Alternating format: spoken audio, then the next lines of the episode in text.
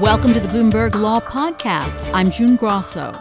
Every day we bring you insight and analysis into the most important legal news of the day. You can find more episodes of the Bloomberg Law Podcast on Apple Podcasts, SoundCloud, and on bloomberg.com/podcasts.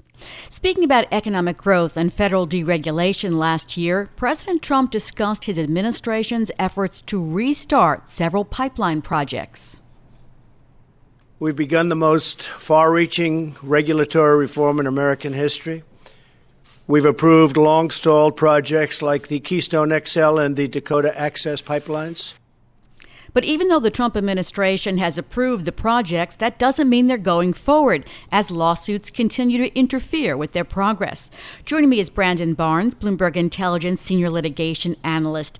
Brandon, set the stage for us. How many pipeline projects is the Trump administration trying to restart, and where has it succeeded? Well, I think that uh, any of the positive vibes that the Trump administration gave to the pipeline companies coming in has sort of receded in a major way from this new uh, obstacle course they're facing in the courts and through the states. So, you know, some of the crude pipes that are big in the news, Dakota Access and Keystone. Keystone's still hanging out there waiting. We've got a number of pipes in the Northeast which would help alleviate some of the much needed capacity constraints for Marcellus and Utica producers. There's just not enough infrastructure to get the gas out, so it's just sitting there. And you've, I mean, in the last two years, we've been tracking all these these various litigations and across the country, most concentrated in that northeastern area, but there are at least six or seven pipelines that have been stymied by these various actions. So you have intervention by the courts, the states, and the Federal Energy Regulatory Commission. What's the role of each? I think that's a very important question to ask because it's largely misunderstood. Uh, by investors and the general public. So the Federal Energy Regulatory Commission, or FERC, as as some call it, um, has jurisdiction over natural gas pipelines from tip to tail. So they regulate and approve the siting or where those the route and the envir- they do the environmental for natural gas pipelines that are moving between states. And those projects can't be built until FERC says okay. That's not true for crude pipelines, which are regulated under a different set of laws. And so the federal jurisdiction, FERC doesn't get involved on the siting. The feds get involved only where there's federal jurisdiction in, incurred. So if they're crossing a navigable water, you may need Army Corps to get involved. That's Dakota Access. So uh, I think the biggest area where this federal preemption issue comes into play is on those natural gas pipelines, which are so needed for these producers in the Northeast. Uh, States, very different. They have this state permitting authority that's been they've had for years. It's been delegated, especially on the water side, by EPA. FERC won't allow projects to be built until they've gotten all of their state permits. So the states sort of had this effective hijack that they can use to take over these projects, even though FERC has federal oversight over everything. So you write that the lawsuits have basically used a shotgun approach. Explain that and how successful or unsuccessful they've been. June, I think it's the it's the case of su- success begets success. So where there is success opposing these projects, those get funded.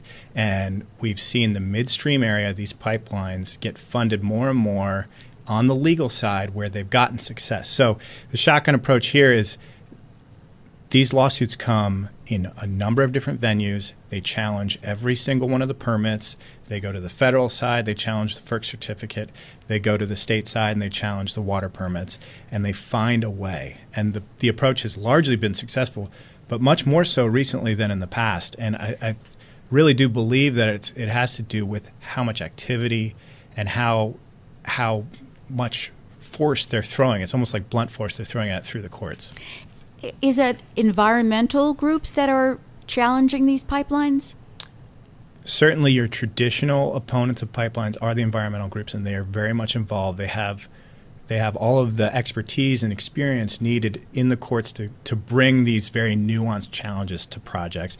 But also, there's a very strong element of NIMBY, you know, not in my backyard. That mm-hmm. has always been a problem for energy projects and pipelines in particular.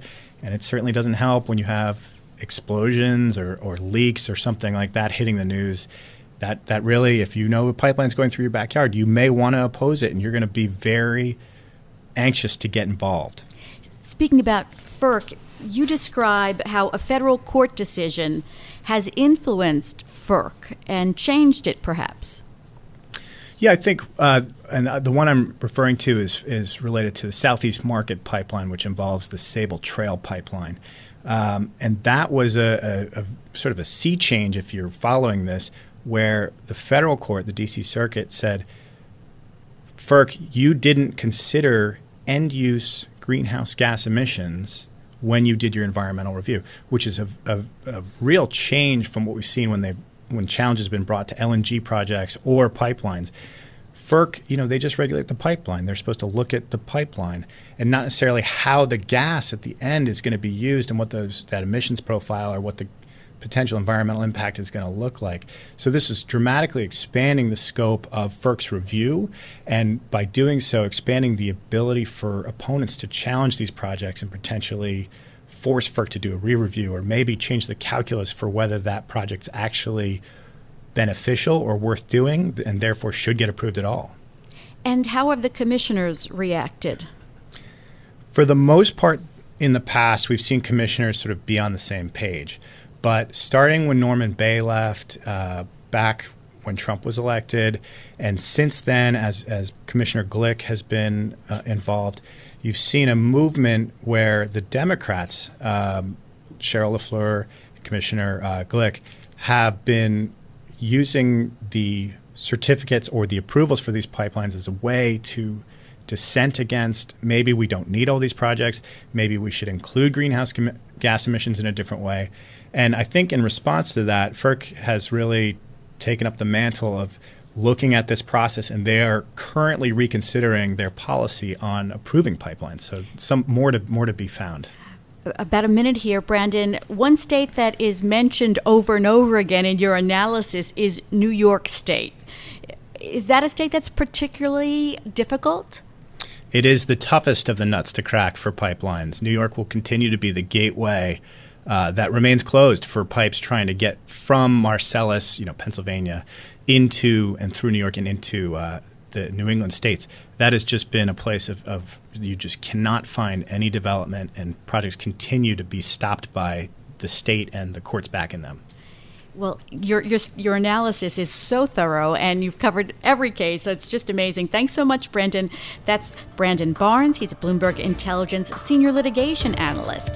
Thanks for listening to the Bloomberg Law Podcast. You can subscribe and listen to the show on Apple Podcasts, SoundCloud, and on Bloomberg.com slash podcast. I'm June Grasso. This is Bloomberg.